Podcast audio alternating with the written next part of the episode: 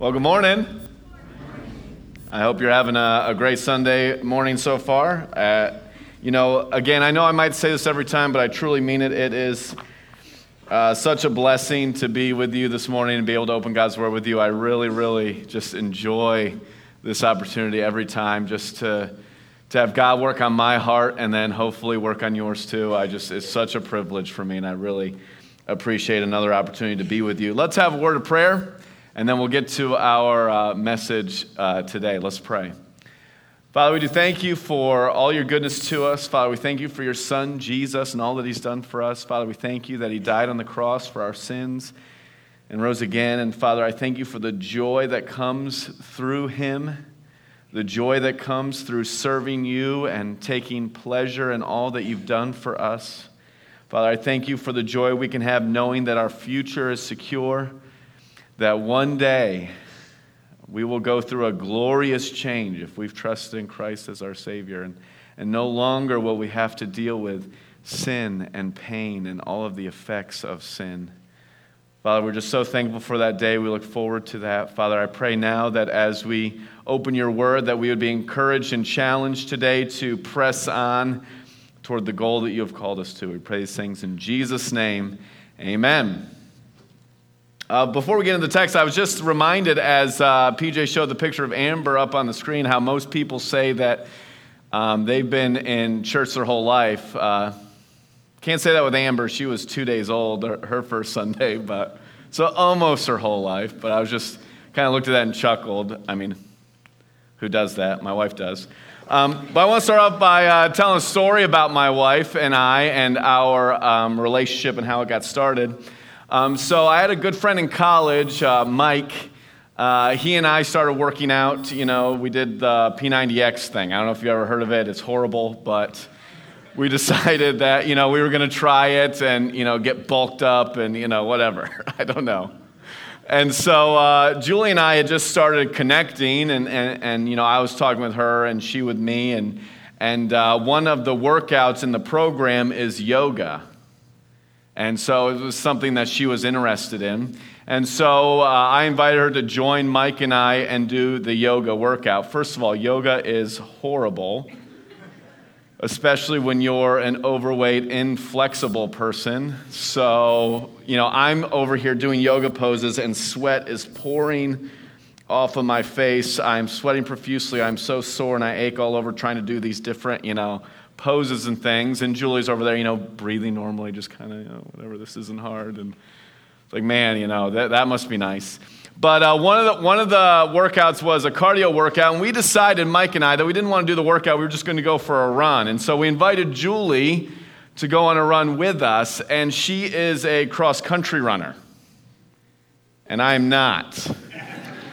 and so I don't know what we were thinking, but we said, you know, she could set the pace she could kind of determine how far we were going to go and those kinds of things.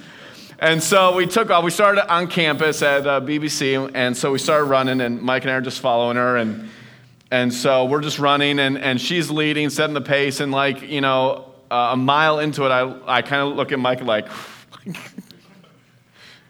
this is not going well. Like, how long are we actually going to go before we turn around, right? Because however far you run out away, you have to run the same amount back. And so we're running. Finally, we, should, we turn around, whatever. And so I'm, you know, totally gassed. Mike's totally gassed. We're getting near campus, and we probably have about uh, a quarter of a mile or so left to get back to campus. And I said, "All right, it's go time." I said, "You know, I'm a man. I'm not going to let you know."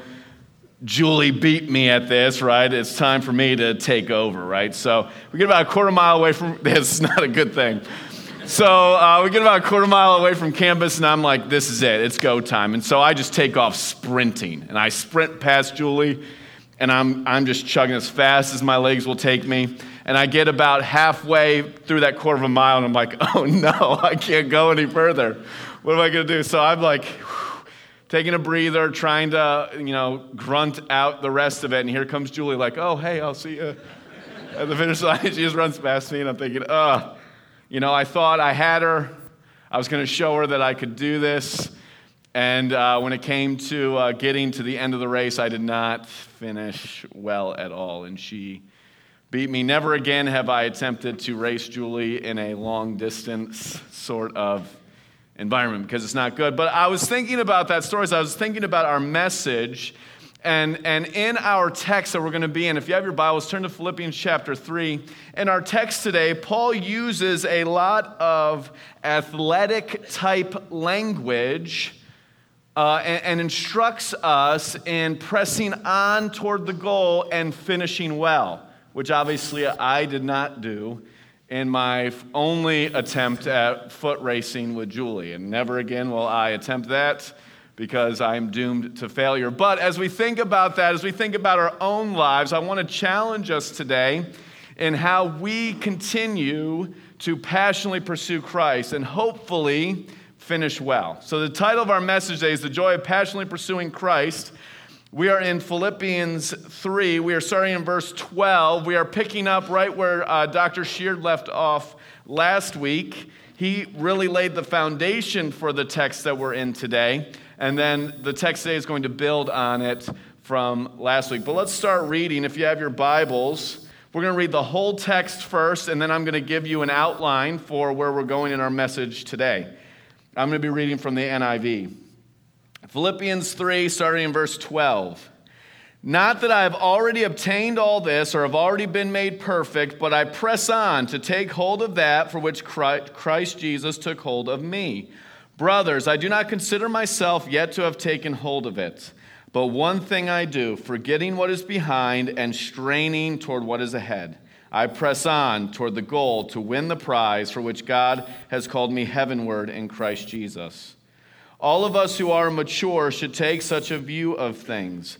And if on some point you think differently, that too God will make clear to you.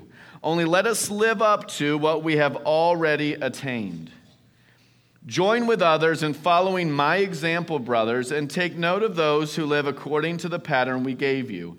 For as I have often told you before and now say again, even with tears, many live as enemies of the cross of Christ. Their destiny is destruction, their God is their stomach, and their glory is in their shame. Their mind is on earthly things. But our citizenship is in heaven, and we eagerly await a Savior from there, the Lord Jesus Christ, who, by the power that enables him to bring everything under his control, will transform our lowly bodies so that they will be like his glorious body. The message we have for us today, what a great text, the joy of passionately pursuing Christ. I came up with that myself. No, actually, that is our church, of course, our church mission and vision statement. And this text is a great one to point to as to why, indeed, as a church, that is our desire for all of us to passionately pursue Christ and the joy that comes with that. I want to go over just uh, uh, an outline today. We're going to look at four things. First, from this text, we're going to look at the goal of passionately pursuing Christ. Secondly, the example of passionately pursuing Christ. Third, the danger to passionately pursuing Christ. And finally, the results of passionately pursuing Christ.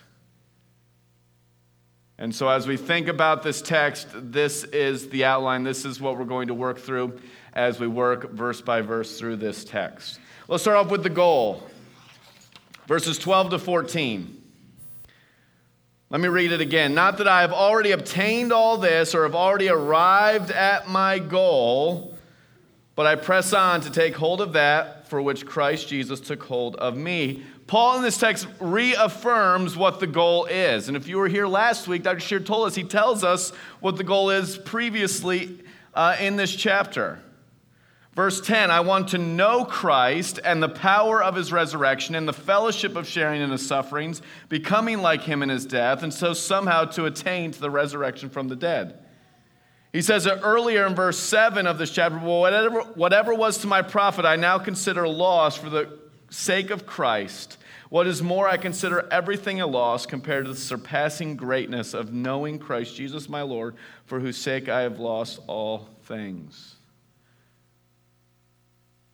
The goal of passionately pursuing Christ is knowing Christ. That's the goal. As we think about why you and I are here this morning, as we think about why we're here to live the Christian life, our, our singular purpose is to have an intimate relationship with Jesus. Isn't that great? That's the goal.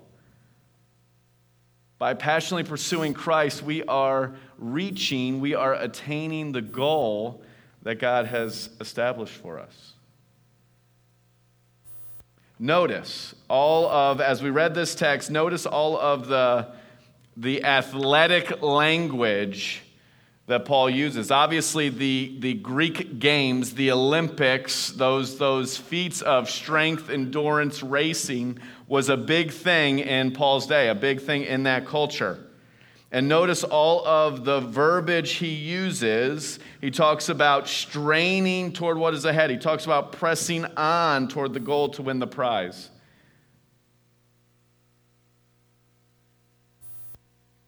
As I read something like that and I think about the athletic arena, I think about uh, uh, the basketball team. Basketball season just started for uh, high school at uh, Mount Calvary Christian School all around the state, started on Friday.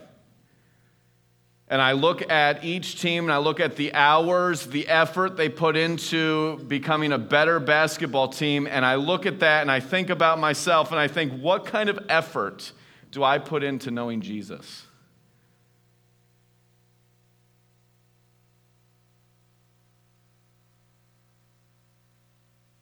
I mean, you and I spend hours on things like basketball, and ultimately, it has no eternal value. Certainly, we strive to learn to be more Christ like through sports and other avenues, but ultimately, wins and losses don't matter. And we'll spend hours on that and improving. But if we're honest, uh, for myself, I don't spend hours upon hours reading God's word, do I? Isn't there a disconnect there? And so Paul is saying that when you and I work toward the goal, which is knowing Christ, it is hard work.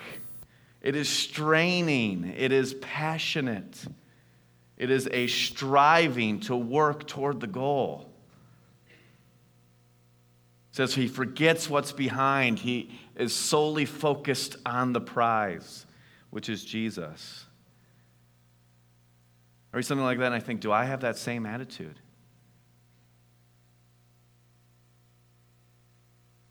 Something very interesting as we read verse 14, he says, I press on toward the goal to win the prize for which God has called me heavenward, or for the upward call in Christ Jesus. It's a very interesting word that Paul uses. In the Olympian Games, there were foot races. And it was a big deal to see who could run the fastest or the longest. Uh, for in our house, that's Julie. We've already established that. But at the end of it, there was a herald who would announce the winner.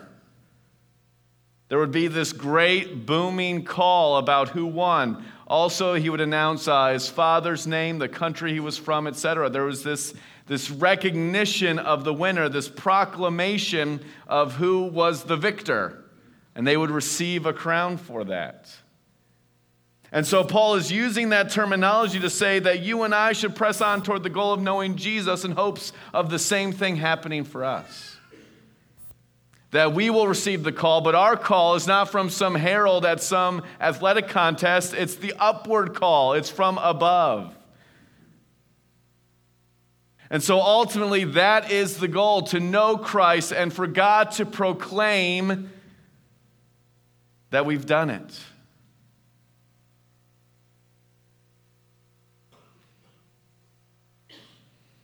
I want to jump back to verse 12 quickly before we move on to our next point the goal of passionately pursuing Christ. I press on to take hold of that for which Christ Jesus took hold of me. What's the goal of passionately pursuing Christ? It's to know Christ. Paul says, Christ took hold of me to know me. The goal, that was his goal, right? His goal was to have an intimate relationship with me. That's why he took hold of me. That's why he took hold of Paul. Isn't that fantastic that Christ's goal in dying on the cross is bringing glory to the Father and knowing you for eternity? Christ has a desire to know me on an intimate, personal, deep, meaningful level. you and I need to desire the same thing in terms of our relationship with Jesus. That's the goal. So we see the goal of passionately pursuing Christ. Next, the example of passionately pursuing Christ. Verses 15 to 17. All of us then who are mature should take such a view of things. And if on some point you think differently, that too God will make clear to you. Only let us live up to what we have already attained. Join together in following my example, brothers and sisters, and just as you have us as a model, keep your eyes on those who live as we do. What Paul's saying in, in these verses is yes, that is the goal, and I am your example of passionately pursuing Christ. All of us who are mature, he says, Paul includes himself, are to be examples to others for what it means to passionately pursue Christ.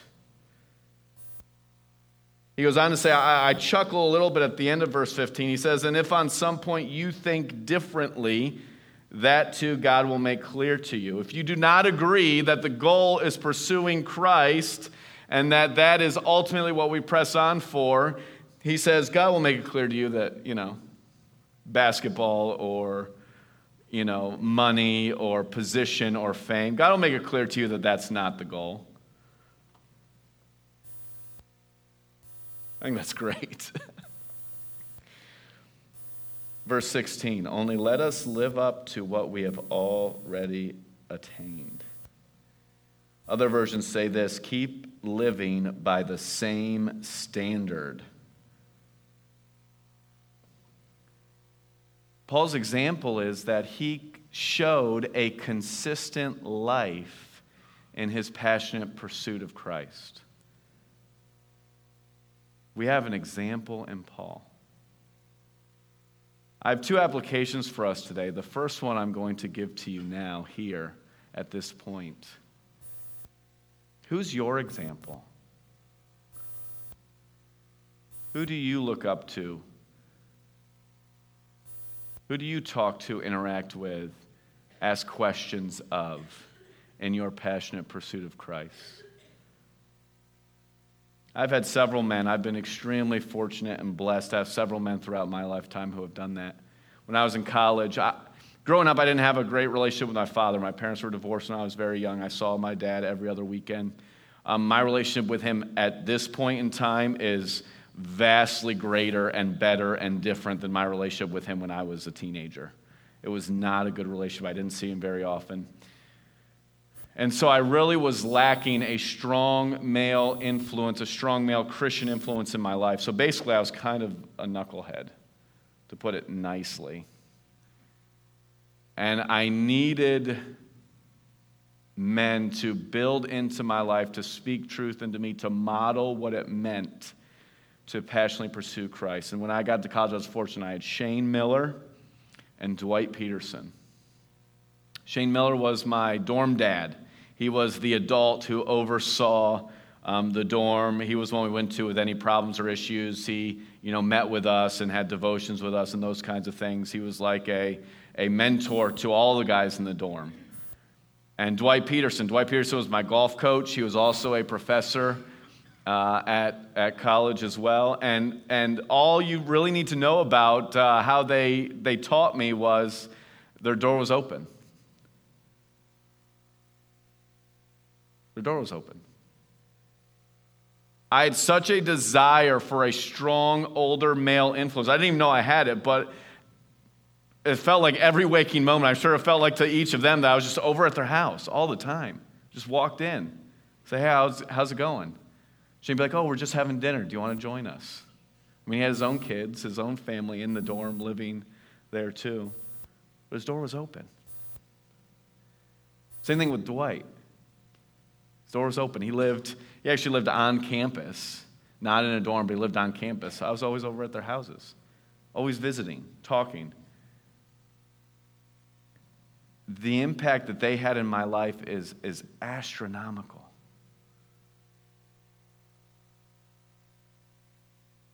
I started uh, in youth ministry. Uh, we moved to Katanning. I was a youth pastor out there for a few years.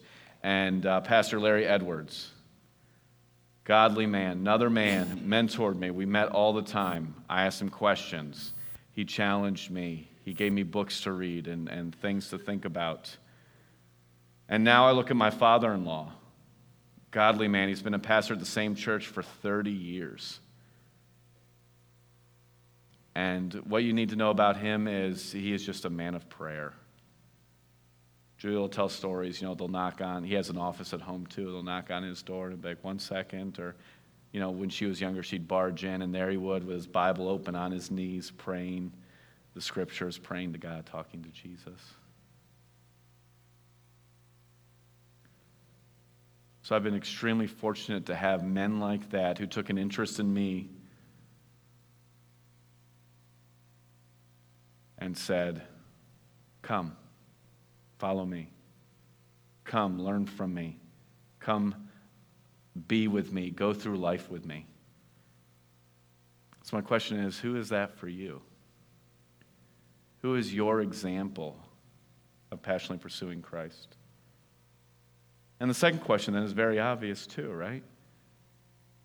Are you that to someone else? It is an incredible thought for me to think through. You know, I'm a teacher. I teach here at school. I teach Bible class, middle school, and high school. And I just think about the lives that my students can impact that I will never know, that I will never meet. Like that just like it, it almost overwhelms me with, with joy and emotion thinking about the lives that my students can touch. I look at my students and I think if it weren't for Shane Miller, I wouldn't be here right now teaching my students. If it weren't for Dwight Peterson, I wouldn't be here teaching my students what it means to love Jesus. Think about that. Do you think Shane or Dwight ever, they looked at me and said, This guy has no future? They ne- I'm sure they never expected the opportunities that God would, would bring into my life because they were there for me. They were my example. And so I think about, man, what lives are my students going to touch? Who are my students going to reach that I would have ne- ne- I could never dream of, never have an opportunity to ever know the impact? That's exciting. And so, my challenge for you, my first application is who is your example? Who have you learned from? If you don't have someone like that, find someone like that. Develop those kinds of relationships. And then, secondly, who are you shepherding? Who are you saying, hey, come do life with me?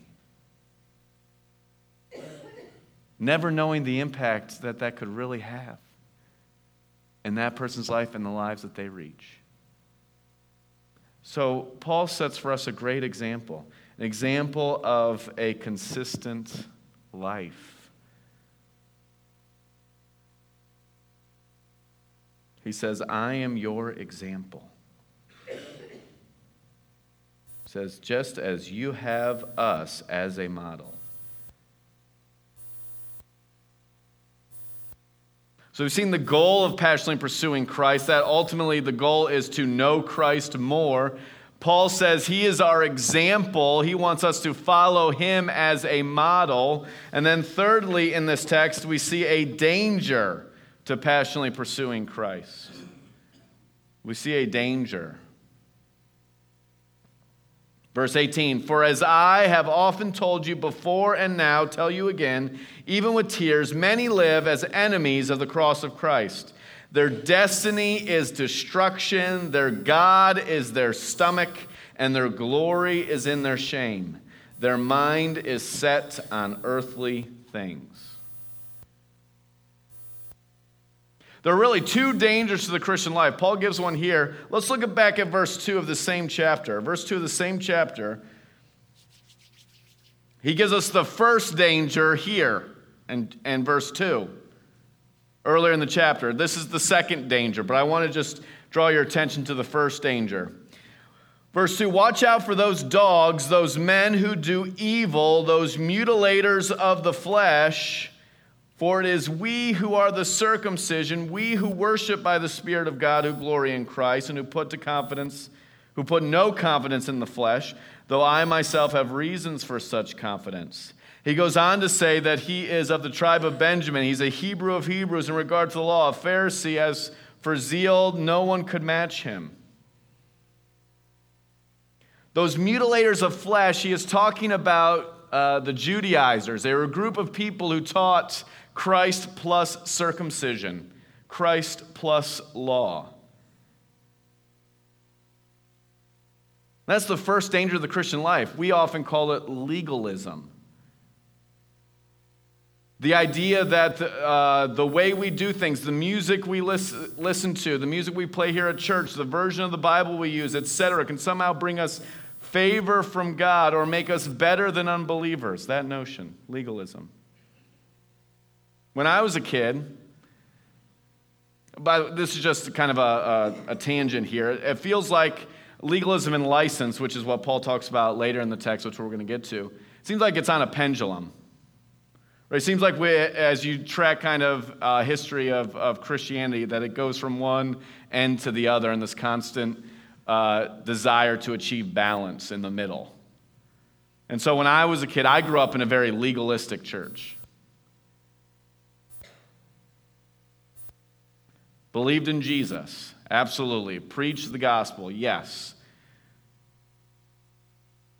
But then they, you know, had other rules and laws that were anti biblical, that they tried to push on the congregation.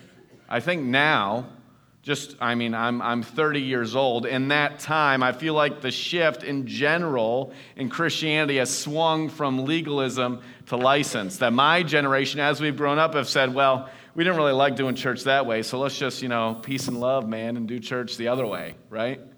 And so I think we're kind of at a, a point uh, as a church culture in America, et cetera, that uh, we have moved back to legalism or license. And that, that now that is our biggest struggle with, with my generation, with reaching the next generation, is thinking about the idea of license. But ultimately, that's the danger that he wants to, to challenge us with. Verse 19 their destiny is destruction, their God is their stomach. They give in to their appetites. Whatever it is they desire, they do, they work to attain. Their glory is in their shame. They take pride in, in wrong things. And this really, I think, is where the rubber meets the road. Their mind is set on earthly things, physical and material things are what they set their mind on. And so the danger here that Paul's warning us is, and Dr. Sheard brought up last week, that there are so many things that get in the way of us pursuing Jesus.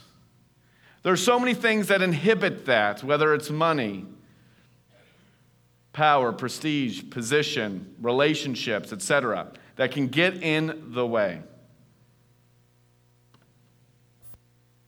As I was studying, I read a, a, quotation by J. Dwight Pentecost. He said, A man's God is that to which he gives himself.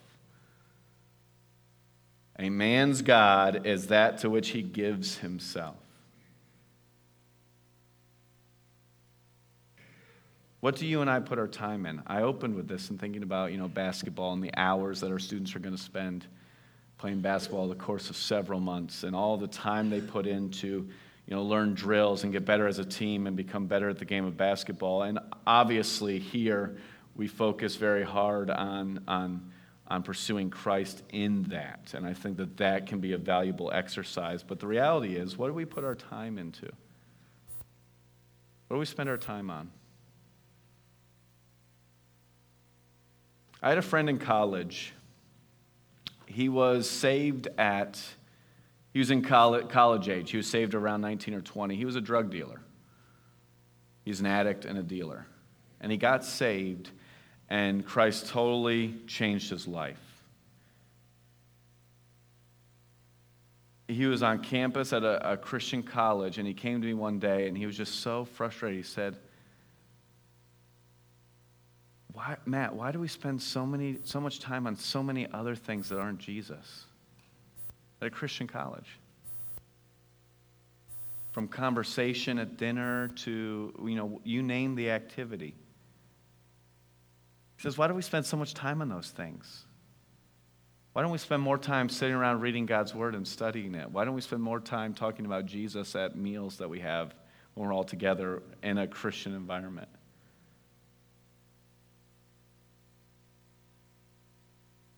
I said, Wow, that's a really good question. I was very convicted because he had, was so passionate about his pursuit of Jesus that he looked around at other Christians who didn't have that same passion and became very frustrated. He was like, What are we doing? I talk to this, I talk to my students about this quite a bit on a regular basis. You know, they'll come talk to me, we'll just be, you know, interacting with each other, and, and they'll say, you know, what do you think of the culture at our school, and what are some ways we can improve? And I said, you want to know the culture of our school? You know how I tell? I know what the culture of our school is. You go into the lunchroom at the cafeteria and just observe. You see what, what's going on, what people talk about. That's the culture, right? When you eat and interact with friends your own age at a meal in a relaxed environment, you find out what the culture is like. So I said, How often do you guys talk about Jesus at lunch? Once, twice a week? Every day? Never? That tells you what the culture is, right? And so I'm so challenged that as I read this text, as I think through these things, what is it that I spend my time on? Am I truly committed? Am I truly sold out to press on toward the goal, forgetting what is behind, straining for what is ahead? Ultimately, to know Jesus. Is that really at the forefront of my mind at all times? That everything I do, every word I think, every activity I participate in, does it point me to Jesus?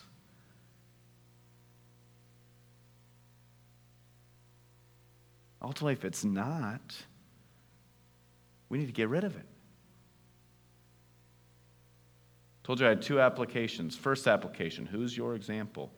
Who can you be an example to? Second application, what's preventing you from passionately pursuing Christ? What's preventing you from passionately pursuing Christ?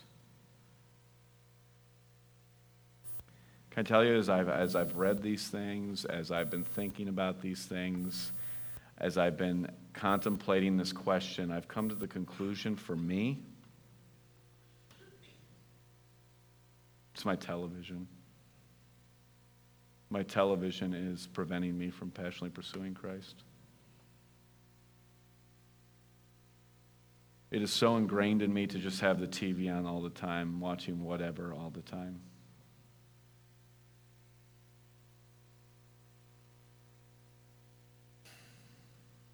What is it in your life? What's preventing you from passionately pursuing Christ, from attaining the prize of knowing Jesus?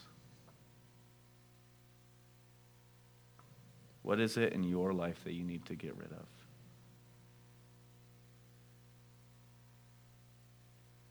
So we've looked at the goal. The goal is knowing Christ intimately, personally. We've looked at the example. Paul says, I'm your model, follow me. We've looked at the danger. The danger is we allow our stomachs, we allow um, uh, our mind to be set on earthly things, to be so clouded and consumed by material, physical enjoyments. Finally, last thing the results of passionately pursuing Christ. Now, result might not be the best word, and I'll admit that. Ultimately, in this text, uh, Paul concludes this section with this that, hey, there is something glorious that awaits us. Let's read about it, and then we're going to talk about it for a couple of minutes. But our citizenship is in heaven, and we eagerly await a Savior from there, the Lord Jesus Christ, who, by the power that enables him to bring everything under his control, will transform our lowly bodies so that they will be like his glorious body.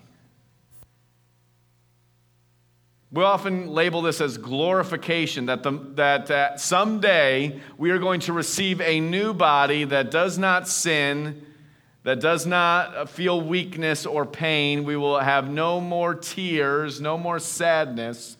What a day to look forward to, right? But the ultimate goal of glorification, what's the ultimate goal of glorification? What's the purpose of it? Ultimately, it's to bring us to God's presence. It's to bring us to Jesus. So often when we talk about the future, we think about, oh, it's going to be so great in heaven, you know, all the things that we're not going to have anymore. But ultimately, it's about what we do get to have. That thing that we've been pursuing here on earth, an intimate relationship with Jesus, will go so much deeper the moment we're in his presence with him. That's what we have to look forward to. Heaven is not about what we don't have to experience anymore, right? It's about what we get to experience. We get to see Jesus. We get to talk to Jesus, listen to Jesus, worship at the feet of Jesus, bow before him, sing praises to him. That's what we get. So, Paul's point is you and I can do that right now. It's an already not yet kind of thing, right? Someday it'll be perfected. Someday we'll get there. And it's going to be so incredible beyond anything we've ever imagined. But until then, we get to do the same thing every day of our lives on earth. We get to yearn for perfection. We get to yearn for Jesus, being in his presence, getting to know him more. That's the whole point of this text, and that brings us great joy. Pursuing the excellent knowledge of Jesus. So, the way he ends this is beautiful that someday we will be transformed, but ultimately, what he is saying is that our goal, the goal of knowing Jesus, will finally be obtained. That that is ultimately what we're striving for now, and we'll get to experience for eternity. If you say result, I don't know, result, I couldn't think of a better word. Uh, you can maybe shoot me a better word later. I don't know. Just let me know. But ultimately, the question is what is our focus? What is our focus?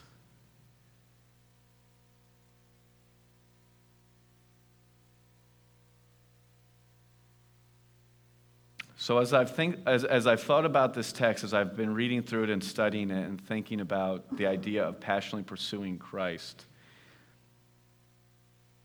I have to make a confession. I don't always see the passionate pursuit of Christ as being joyful. Sometimes I feel as if it's mundane, difficult, boring, etc. And maybe you have the same struggles. Maybe you feel the same way. That's why I would challenge you to find someone who is an example for you of what it means to passionately pursue Christ. For me, at this stage in my life, it's my father in law. He loves Jesus. He talks about Jesus. He quotes God's word. You cannot spend an hour with him without uh, him praying for something. So I would encourage you to find your example. And if you are mature and if you are growing, bring someone alongside you. And the other thing I asked you to consider this morning is what is preventing you from passionately pursuing Christ? What's the earthly thing that you set your mind on? that is preventing you from serving Jesus. This is a beautiful passage. Already, not yet. one day you and I will see Jesus face to face. And what a glorious day that will be. But we get to experience that now by passionately pursuing Him. That's our challenge today. Let's pray.